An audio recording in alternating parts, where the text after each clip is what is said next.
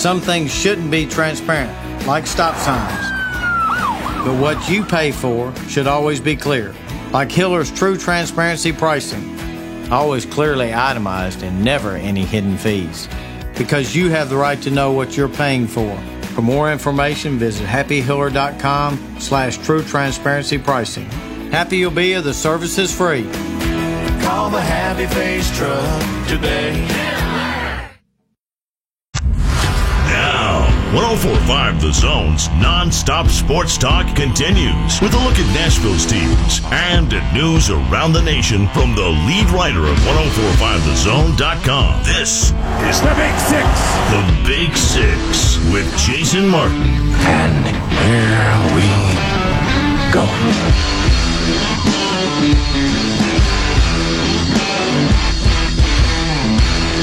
Straight up six o'clock by my watch means it's time for the one, the only Big Six here on 1045 The Zone. Back in one piece from Atlanta.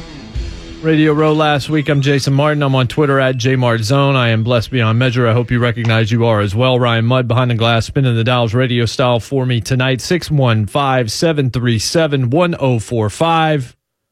737 1045 at JMartZone to join me. So I'm here playing hurt because this morning I somehow injured my back a little bit. It's not like the worst thing in the world, but I know I've done something to it.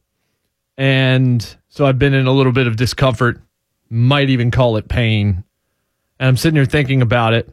And I'm not really here to like whine.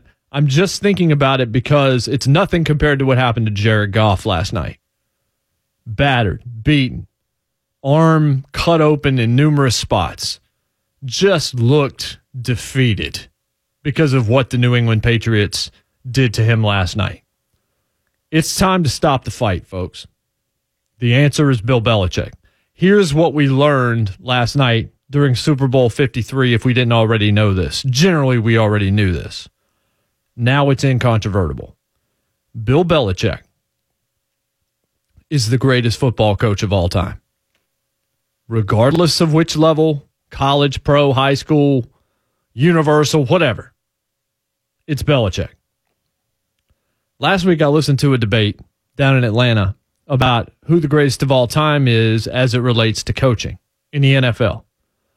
And the argument against Bill Belichick centered around the fact that somebody like Bill Walsh, who's usually right there in that discussion, actually invented something, an entire offense that others then copied.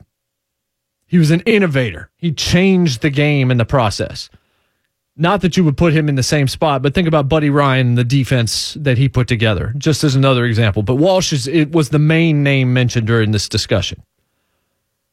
The argument for Bill Belichick, which played out in brilliant fashion last night in one of the more unwatchable yet remarkable 60 minutes of football I have ever seen.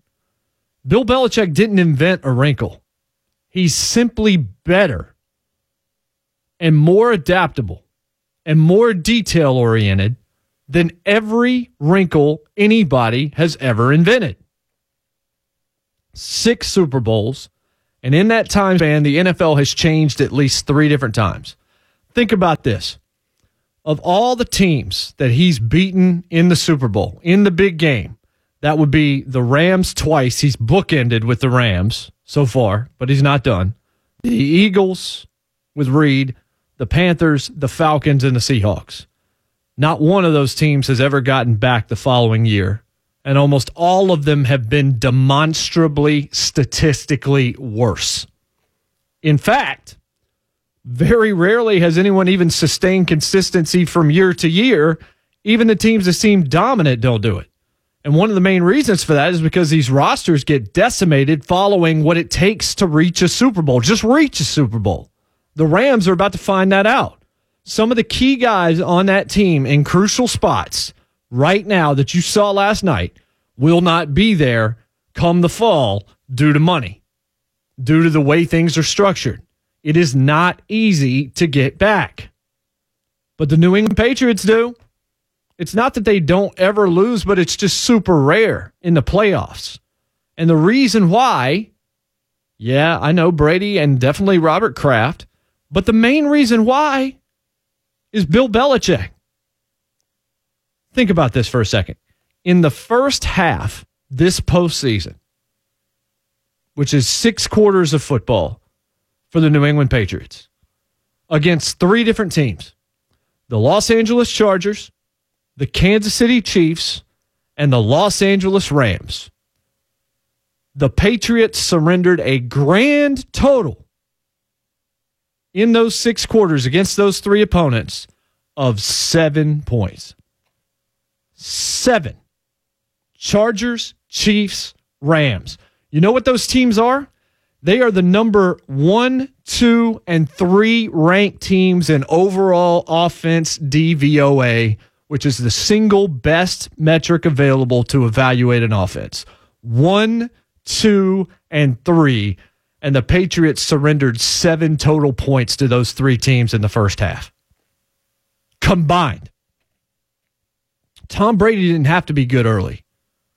And outside of that Chargers blowout, which was more James White than anything, he wasn't. When Belichick needed him to make a play, McDaniels called something the opponent hadn't proven to be able to stop, and then Brady delivered. There were really only two plays that mattered for Brady yesterday, both to Rob Gronkowski. And you add that plus Edelman creating over three yards of separation per reception, and that was enough.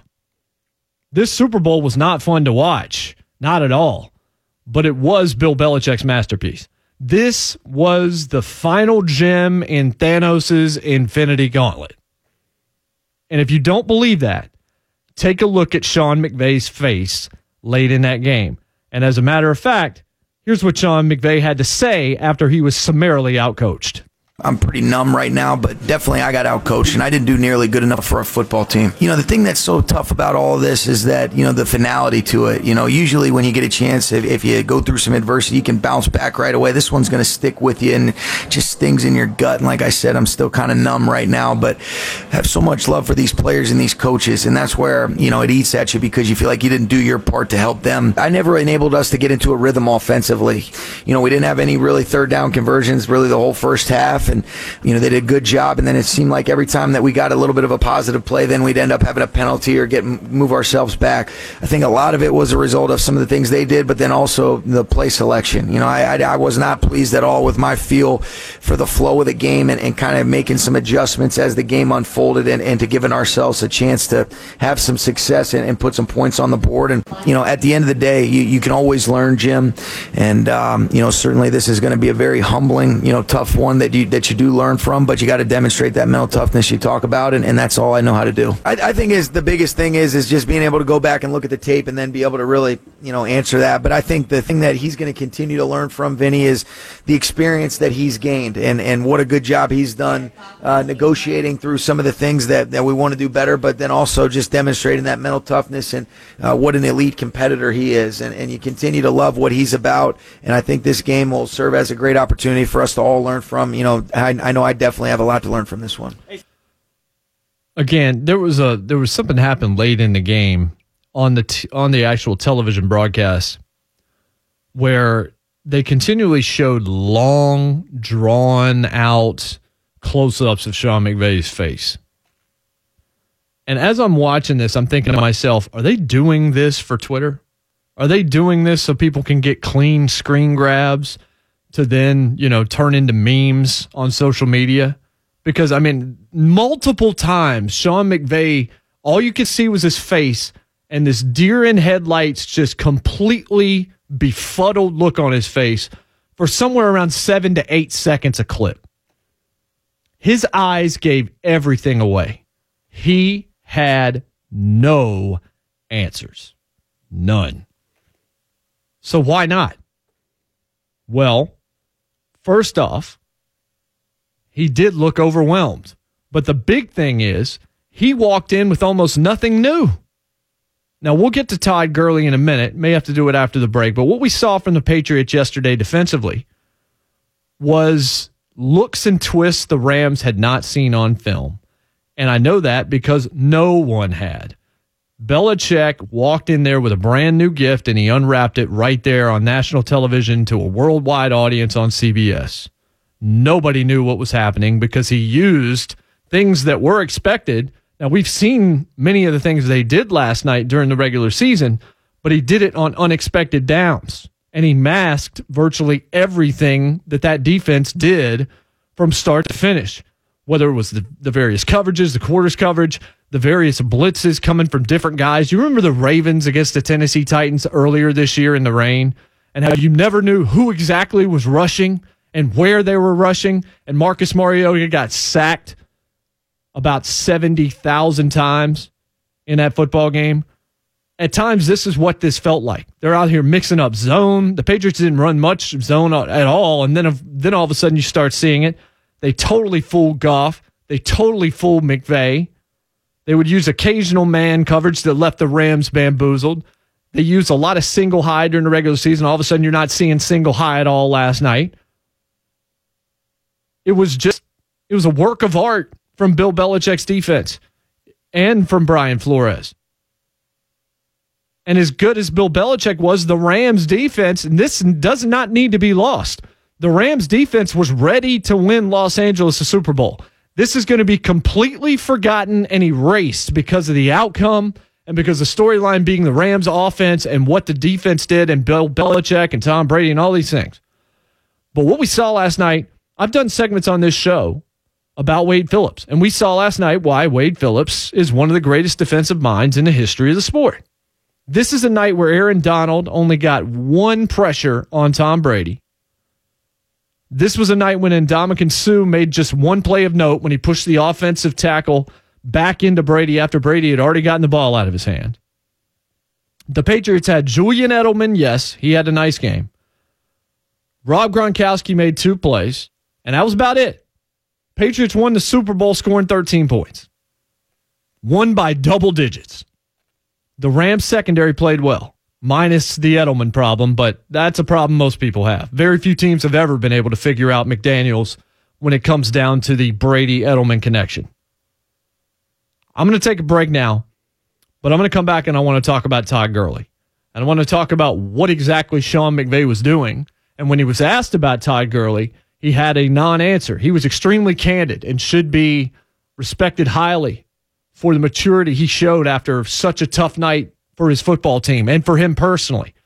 But he did not answer the question that I think most people wanted to know which is why exactly Todd Gurley was so not just ineffective, he just wasn't on the field. I've got some mind boggling statistics about Todd Gurley in the postseason that I'm going to drop on you coming up. Also, later on in this program, a special message in the final segment that I really hope you stick around to hear as it relates to Radio Row last week on the Super Bowl. I don't know that we always do a great job in the media of letting you know what it's like to actually be on Radio Row, what goes into those broadcasts, how they're done, uh, the grind, and things like that. And tonight, I'm going to take you behind the curtain, and we're going to do that in the final segment. And I think it's something that that you'll like, but I definitely want you to hear it because there are some important messages that are going to come through. Hopefully, hopefully, I'll be able to intimate those to you before the end of this hour. But up next. Todd Gurley, a stat that will just blow your mind as we continue to break down a Super Bowl that doesn't require much breaking down because all we really need to do is say Belichick's the GOAT. We'll be right back. It's the Big Six on 1045 The Zone.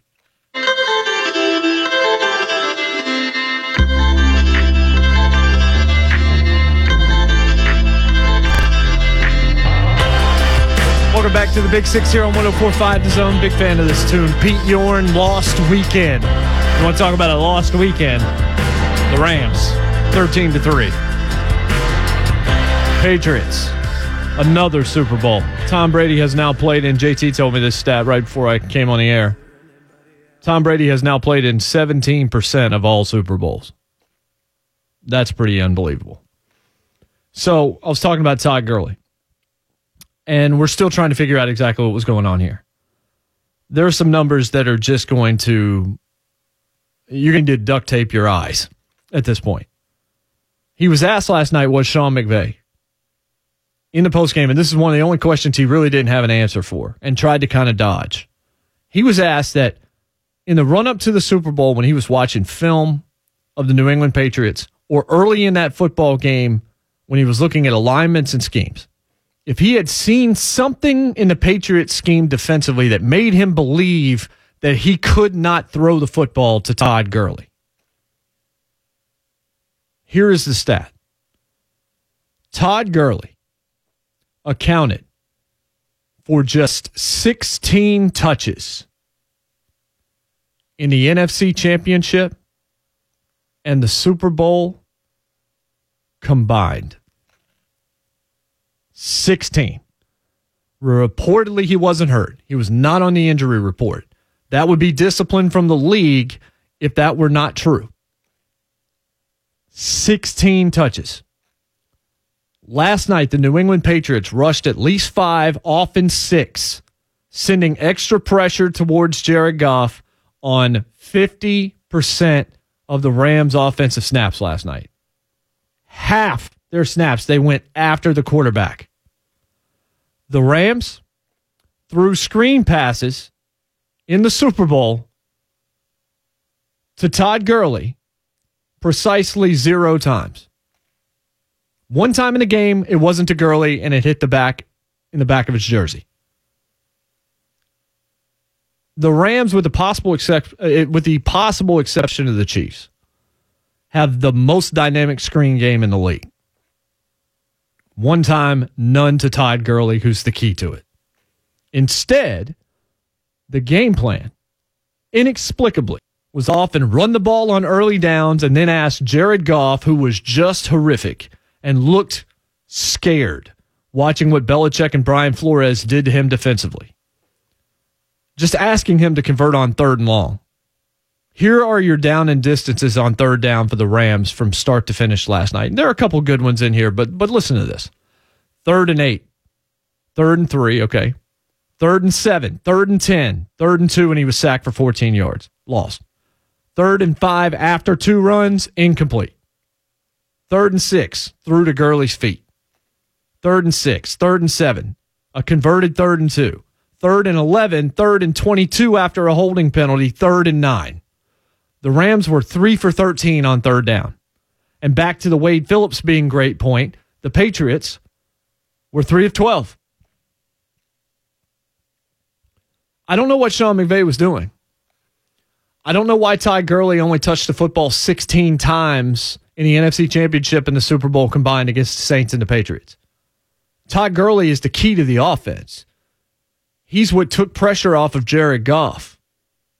Those screen plays, when you're getting that much pressure coming at your quarterback, not just relieving pressure on Goff, but getting yardage up the field by throwing it to Todd Gurley, who's a great receiver, out of the backfield.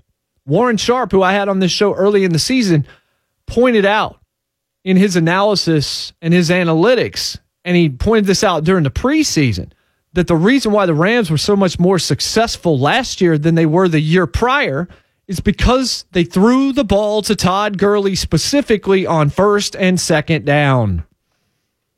And that those made everything so much easier on the rest of those offenses. Scott Kacsmar tweeted last night, story of the game, folks, and this was not at the end of the game. This was in the third quarter. Rams on second down at this point in the game, they had run it six times for a 33% success rate. They had passed it five times on second down for an 80% success rate. 47% higher throwing it than running it last night. And then on third down, eight pass plays, 0% success rate and we're in the second half of this game. And then he just writes, need to throw more on early downs. Yes, this has been proven out more and more. Statistically sound data backs up throwing the ball on early downs, especially when you got a guy like Jared Goff, who we're starting to see does not throw receivers open. He needs windows and open receivers, at which point he can pinpoint passes directly to them. Last night, I don't know if Sean McVay was doing the I'm smarter than you thing. If something's up with this Todd Gurley story that we don't know, I don't get it. It's not like Sean McVay all of a sudden is an idiot. But he coached like an idiot last night.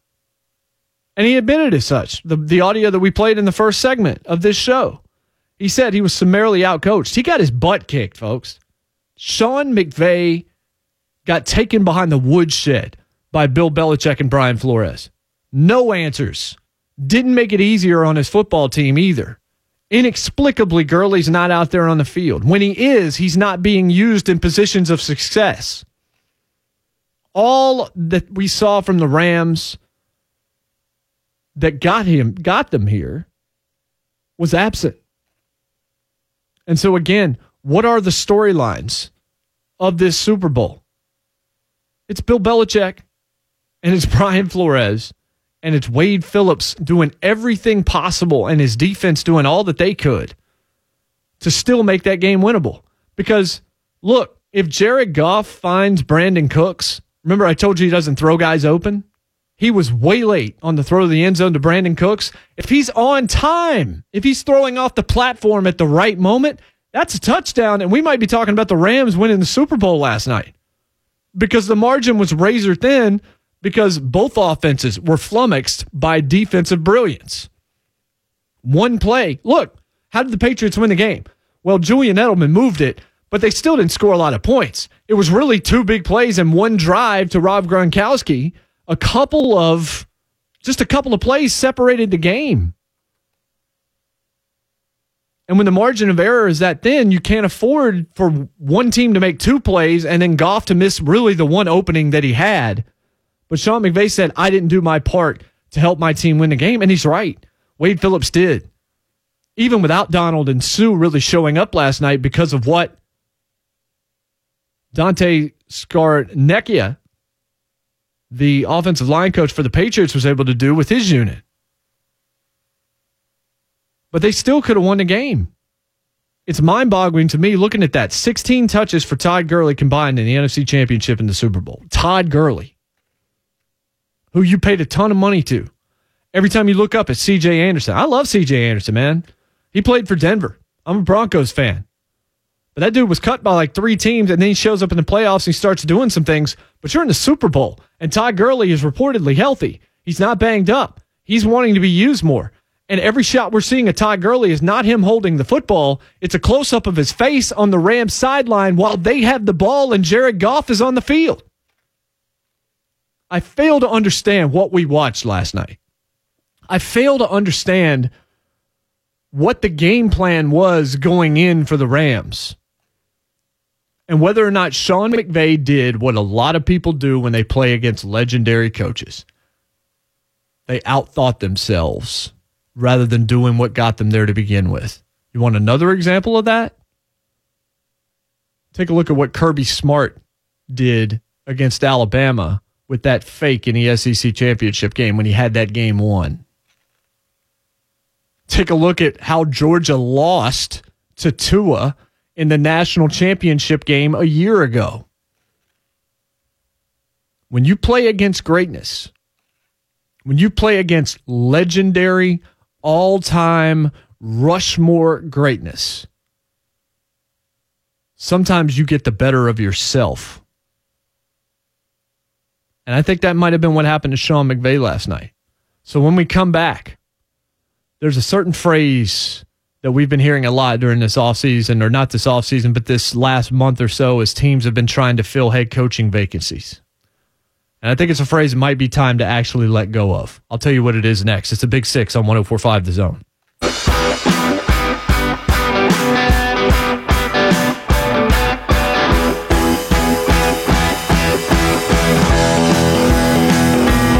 To have you with us. Big six here on 1045 The Zone. I'm Jason Martin on Twitter at JMartzone. Little spoon for you.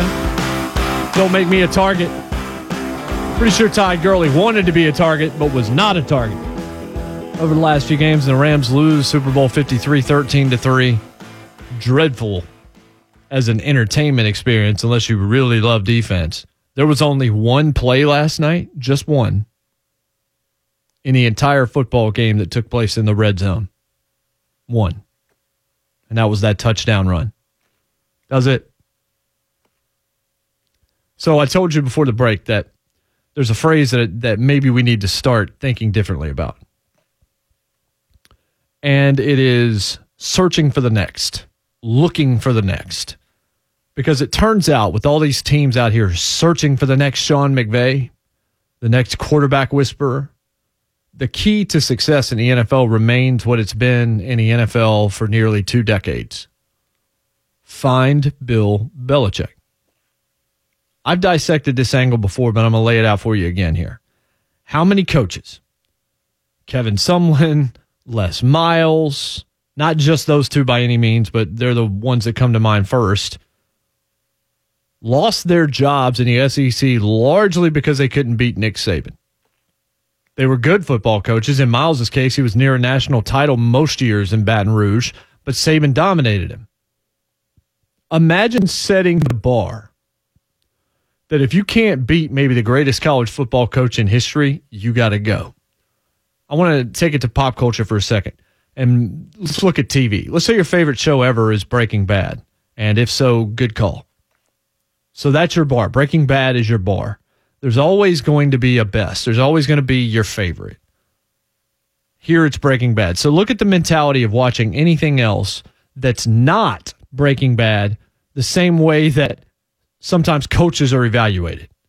The expectation of beating Nick Saban is the equivalent of not watching Justified, not watching Deadwood, not watching The West Wing or Game of Thrones or Friday Night Lights or Mad Men or whatever else, simply because it's not as good as the greatest of all time in your mind. Dark Knight's my all time favorite movie. It's one and 1A with Back to the Future. So I go see A Star is Born. It's really good, but it's not The Dark Knight, so I'm never going to watch that movie again. It's trash. I have to seek a movie that's better than my personal best, my personal favorite, The Bar. And no other movie is worth having around that isn't up to that bar. Harry Potter, every other book series. I, I really like Percy Jackson, but it wasn't Harry Potter, so it's garbage or it's utterly replaceable. The college example is the interesting one because when you think of Saban, now you're thinking of Dabo Swinney. Eight consecutive seasons of 10 wins for Dabo, two national titles, both of them coming against Nick Saban. So he's beaten the best we've ever seen. But Clemson wasn't searching for Nick Saban, it appears.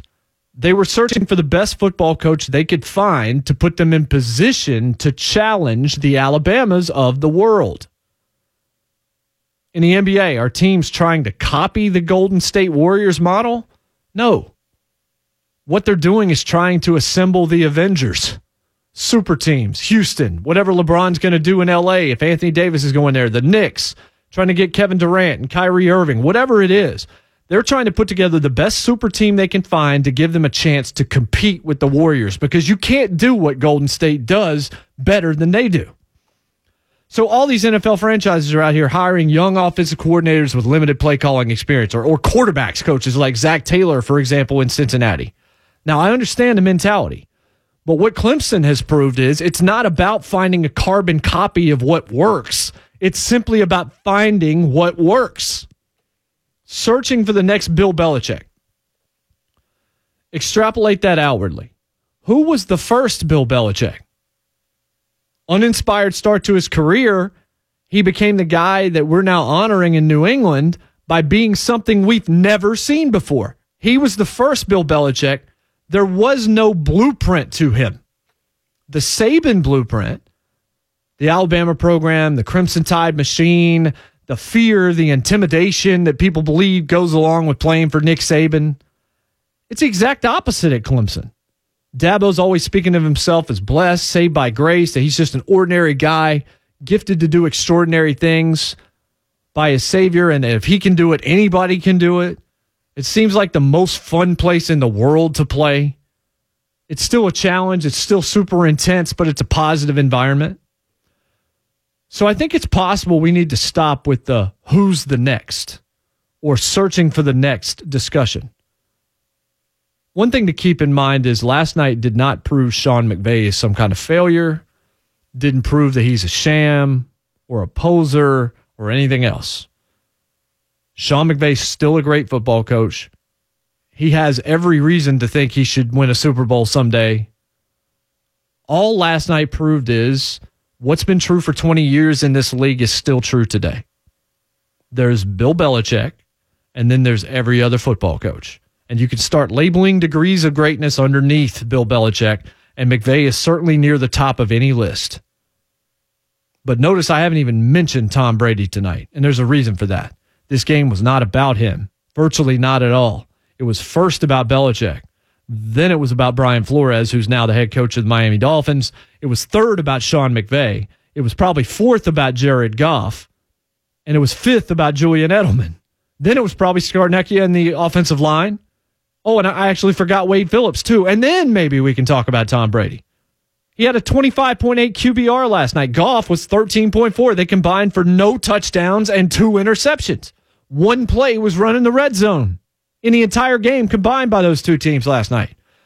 So all this craziness that some people in the media try to spin about the NFL not being about the coaches is just that. It's craziness. Who were the final four coaches standing this year, folks? Andy Reid, top 10 all time coach at worst. Sean Payton, all time great offensive coach, Super Bowl champion. Sean McVay, 32 year old unicorn everybody's trying to clone. And Bill Belichick, the greatest of all time. And if you wanted any more evidence of how good Doug Pederson is, consider what Philadelphia did to New England with a backup quarterback and a pieced together, beaten up offensive line. Not a lot of household names as offensive stars against this same Patriots team in the previous Super Bowl. Coaching does matter in the NFL. And last night was the dark knight of coaching performances. To the extent I would say that Jared Goff and Sean McVay were left asking, you want to know how I got these scars? After they tangled with the Pats. Bill Belichick, GOAT. That simple. Coming up next, I take you to Radio Row. I set the scene for you, and I have a message that I really want you to hear. Stick around. Big Six, 1045 The Zone.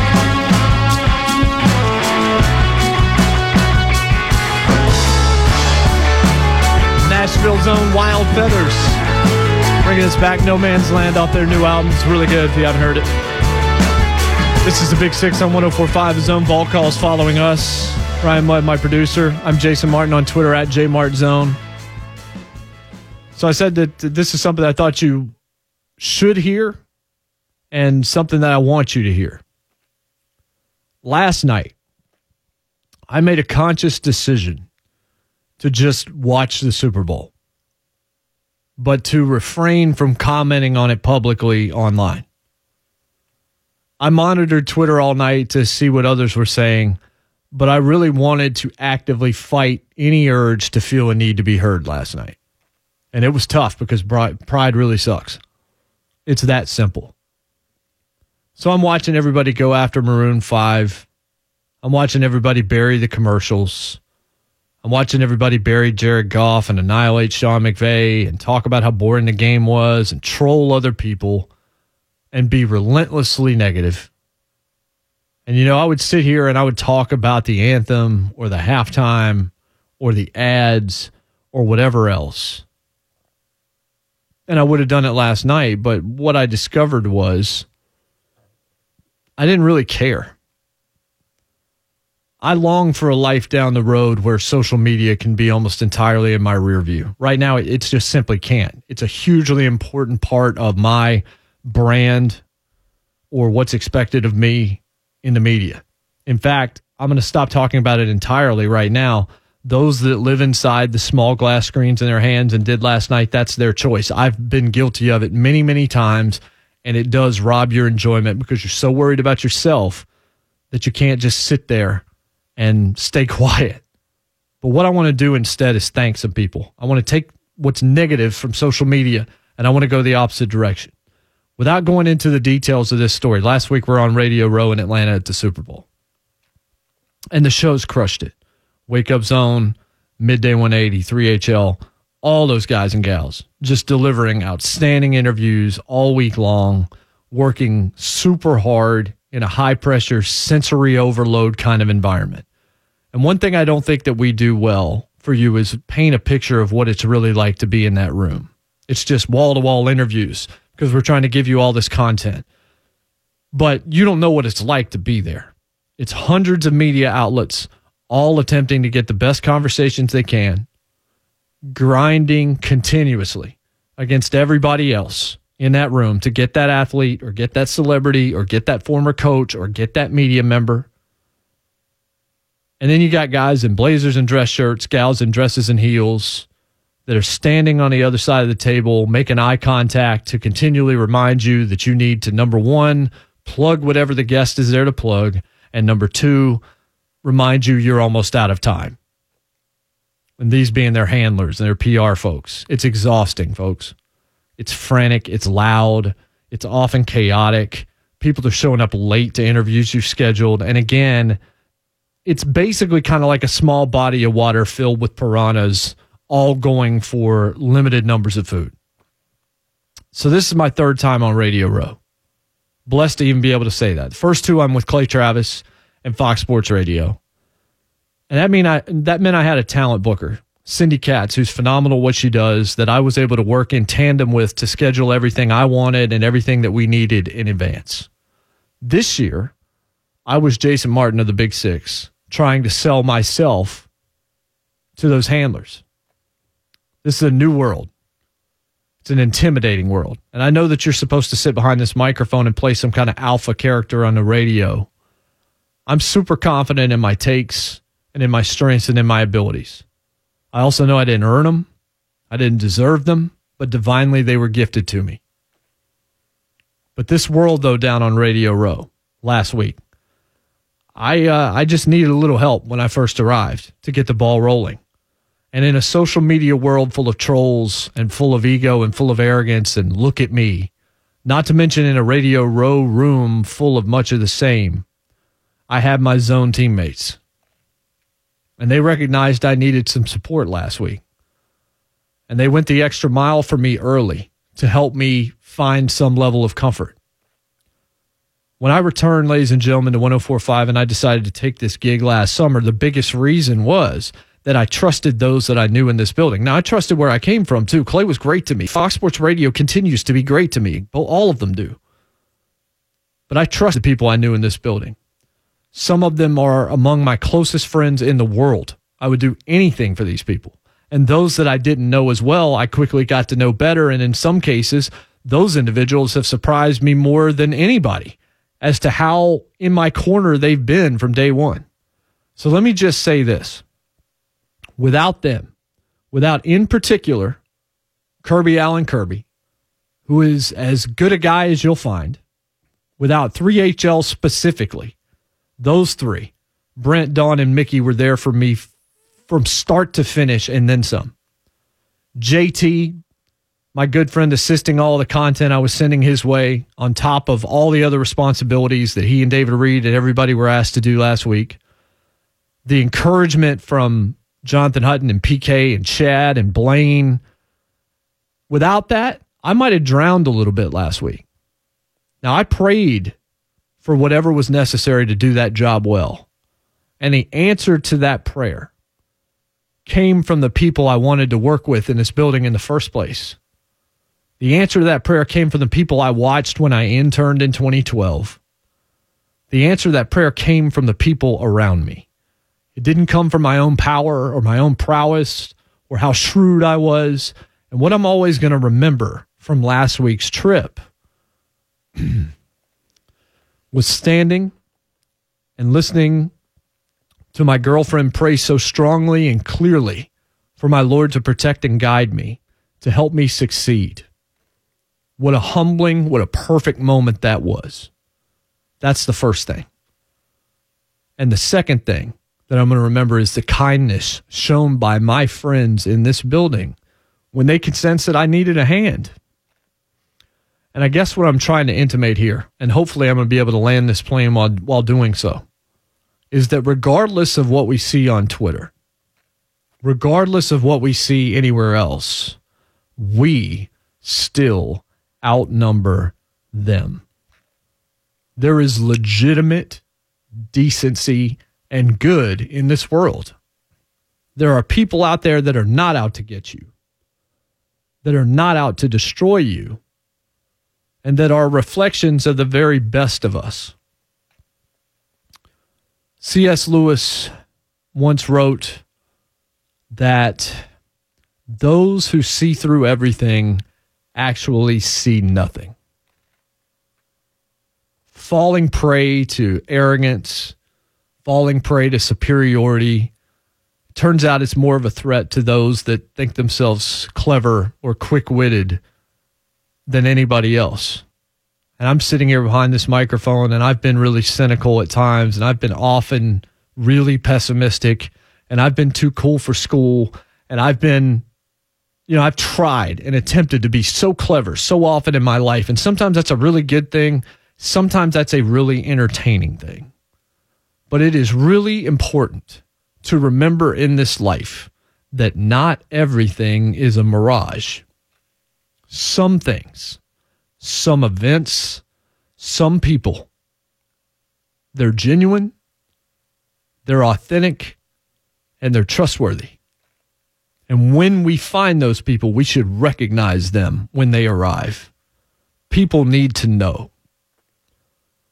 So, closing up shop tonight, I consider myself not to be just lucky, but truly blessed to reveal tonight that of that special group, I happen to work with several of them.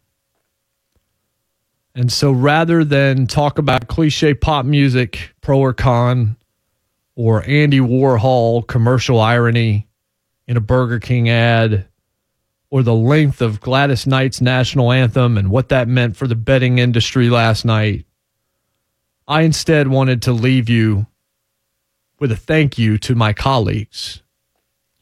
And I wanted to do it in this forum so that everyone who I'm blessed enough to have in my audience tonight, the loyal zone listeners who we love so dearly, and we're about to bring Sports Fest back to you at Nissan Stadium on March 30th, and it's going to be a blast, and we can't wait to uh, to hobnob and meet all of you as we do every year at that event. But I needed you to know tonight that the people you give your time to in this building, the people that you give your ears to in this building, we don't take it for granted, no question about that. But the people that you love in this building that give you so much entertainment, they are actually worthy recipients of that. I'll see you tomorrow. Vol call's coming up next. Vol still on a roll, still number one. Clear eyes, full hearts, can't lose. God bless. Thank you to my colleagues. We'll see you tomorrow. Good night.